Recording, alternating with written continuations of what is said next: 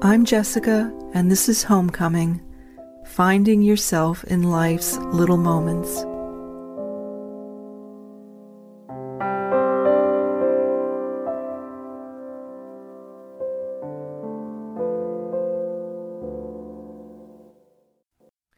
So, dear listener, it is evening, and I'm making this podcast from my home, which is not too far from the sea.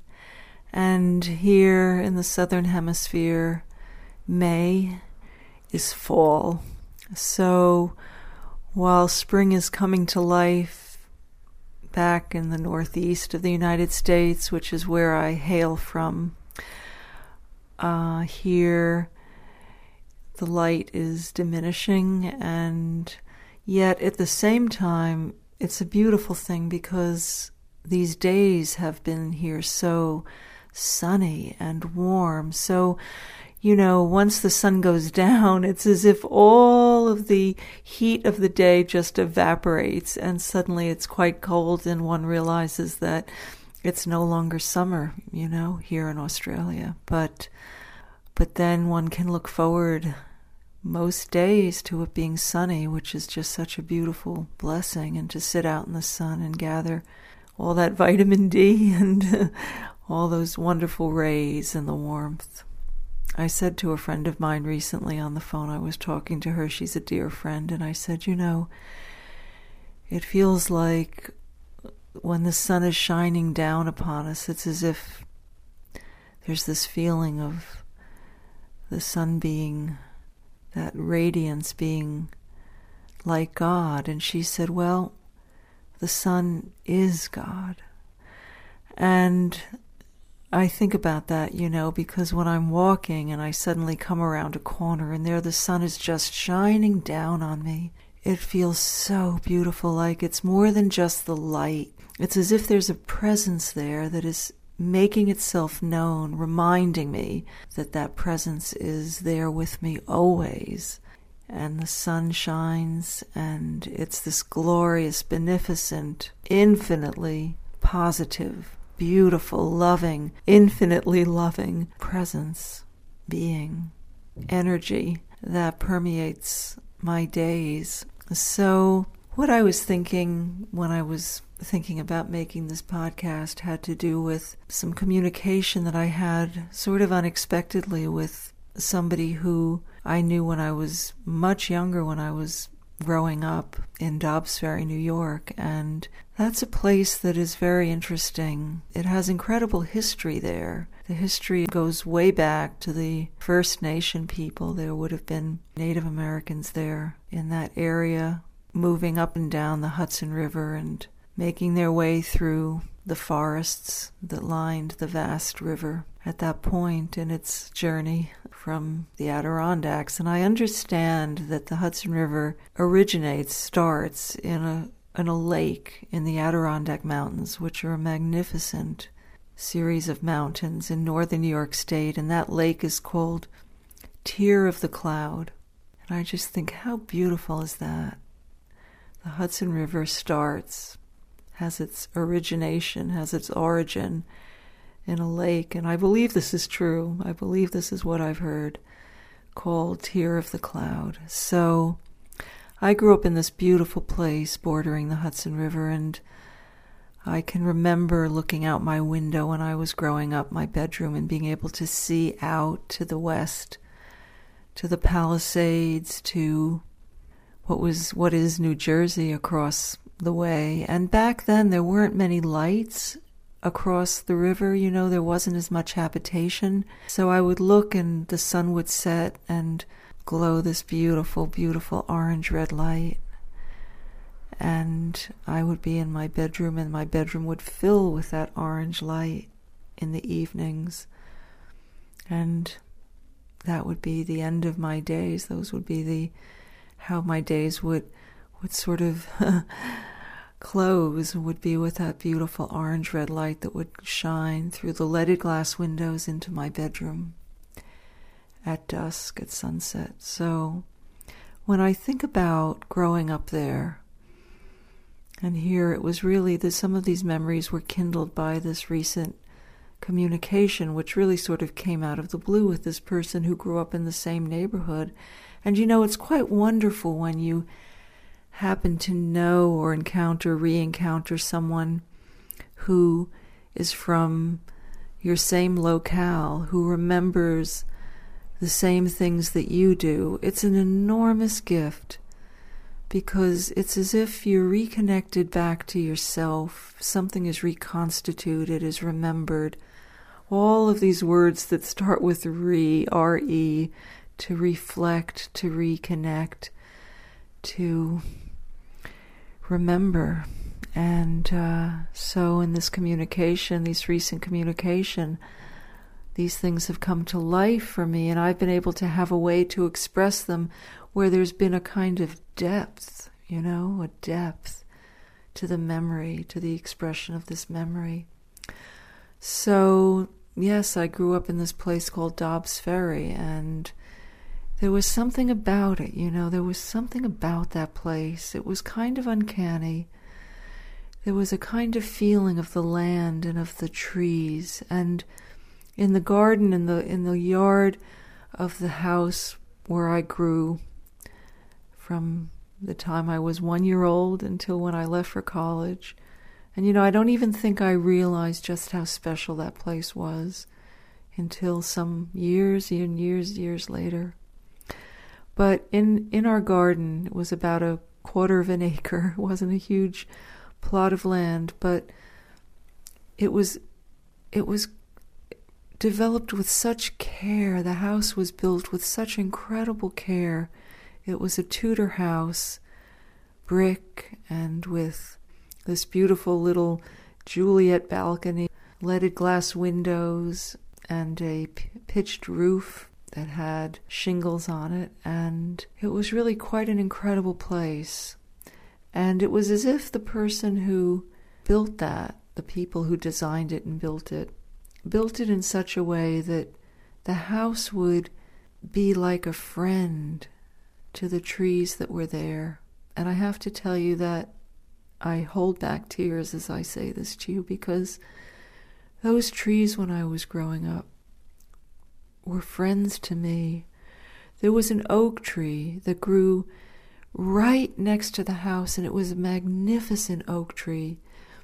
And its branches just were like an umbrella over the house. And when I woke up in the morning and looked out from my bed, I could look up through the leaded glass window to those branches. And in winter, they were bare, and there might be some birds out there that I could see. And then in spring, the blossoms, the, the little sprigs would start to come. And then in summer, it would leaf out and just be this beautiful, sheltering shade producing presence. But that oak tree was like my friend. And then, of course, in fall, it would just be filled. All those leaves would become red and gold and yellow. Oh my gosh, that tree was just a presence. You see, we live on this earth, and the living beings in our midst are multitudinous. There, whatever is growing outside our home, wherever we might live, even if it's just a bit of grass or a tree on the street. And I'll always remember, and this is a bit of a tangent, but I'll always remember my beloved Flora, the woman who raised me from when I was eight, living in that beautiful place. She came as my nanny, and I kept myself connected to her through this whole long life, and she just loved the trees, and she would look up at the trees and she would just marvel. She would say, Jessie, look at those beautiful flowers, especially in the springtime. She loved it. And she would say, You know, you can collect those flowers, you can collect the blossoms that that form in the springtime. You can collect them in like rose petals and lilies of the valley, and you can put them in a little container and you can close it up and they'll dry over time. And then when you open the container, you can enjoy that fragrance, that beautiful fragrance. And then you can close it up again And if you have a friend come to visit you, you can take that little container out and you can open it for them, as she would do for me, and have have your friends smell those beautiful blossoms. So, dear listener, that's a memory that I share with you, and these are the things that I remember from Dobbs Ferry when I was growing up. But you know, the living world is so beautiful. It's so beautiful. And I remember photographing it. You know, I love doing photography from the time I was probably 11 or 12, and I'd go out and I'd photograph the daffodils in springtime, the translucent yellow flowers, capturing the light, you know, the light coming through them and just creating this extraordinary glow through their beautiful yellow petals. I would love doing that. It's as if I was in communion with whatever it was that I was photographing. I would photograph the trees and the poplars arcing towards the sky. And so, just to say, you know, that on this little property that our house was nestled in, it was as if they had assured that there would be sort of one of every tree. There was an oak that I described, there was a maple in the backyard, there were the poplars, there was a birch tree, there were hedges, there was a forsythia shrub, there were pine trees, two magnificent pine trees in the front, and a Japanese maple that made this beautiful red, incredible red color in the fall. And then there was a dogwood tree in the front that in spring would have its blossoms blooming white, white all over in the front yard. And that was what was there between the house and the and the street was that beautiful blossoming dogwood tree. And then there was Pachysandra that covered and carpeted green the uh, the garden and lilies of the valley that would come up with their little white blossoms in springtime, like also like a carpet of just the most extraordinary smells. So I would walk barefoot in the garden, and as I got to understand and learn how to do photography, I'd photograph those things that I loved. And you know, like those images, which I still have a few of, those images are indelibly imprinted on my mind. So I share these thoughts with you, dear listener, because you know it's very strange. We live now at a time when 50 years ago, which is when that was, the time what I'm describing to you was 50 years ago, and now I feel that that love of life is so needed. I mean, it's a state of awe. It's like being in a state of awe of life, of life itself, and befriending it and allowing it to befriend us. And if anything is going to save this world, dear listener, it's that. Because we've gone a long way the other way. A really, really, really long way. And now we have to find our way back. You know, Joni Mitchell wrote in her incredible anthem, Woodstock, you know, we have to find our way back to the garden. Find our way back to what exists around us and then nurture it with our love. Now, where I live, it's on the outskirts of a city, and so there's a lot of concrete around, but then there's also the ocean, which is my saving grace. It's my saving grace. But there was a a succulent plant down at the bottom of my stairs, and it wasn't doing very well. The people who tend to the the apartment building where I live, I don't know, I think it kind of got sort of neglected. and I noticed it because I would pass every day down those steps and see that succulent. I think there it's called a yucca plant, Y U C C A, and it's got these big broad green leaves, and it was in a pot. And actually, the previous plant had died, and they replaced it with a new one.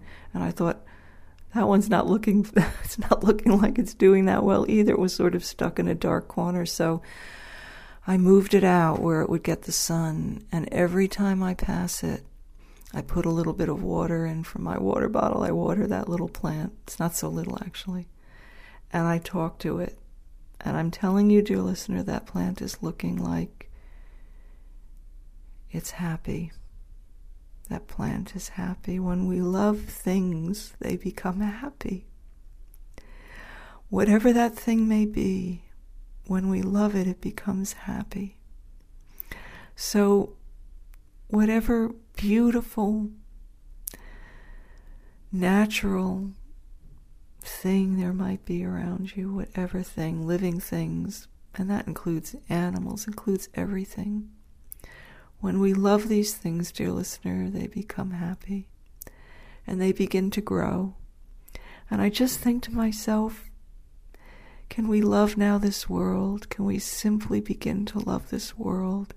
This beautiful blue orb as the Apollo astronauts observed the first human beings to see the Earth from space, this beautiful blue marble, they called it marveling that it floated there, that our home floats in the midst of this expanse of infinite blackness.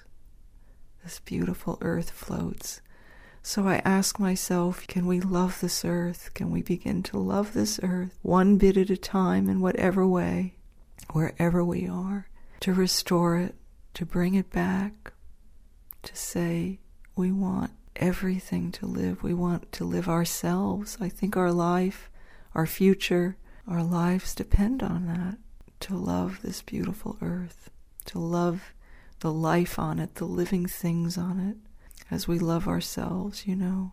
To love our neighbor as ourselves, to love the earth as ourselves, to love every living thing as ourselves.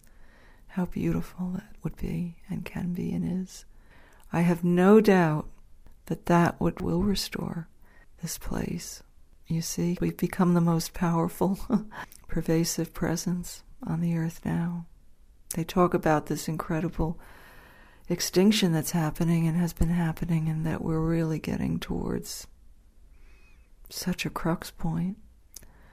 So we could turn our love towards all these living things and begin to nurture them like that yucca plant at the bottom of my stairs and help it restore, help all these beautiful living things become, come back to us.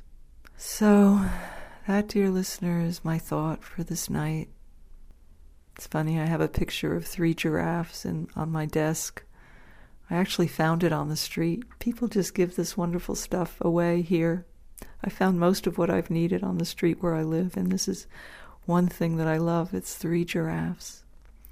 And how beautiful and placid and enjoying they are. How beautiful it is to look at them and be reminded of life.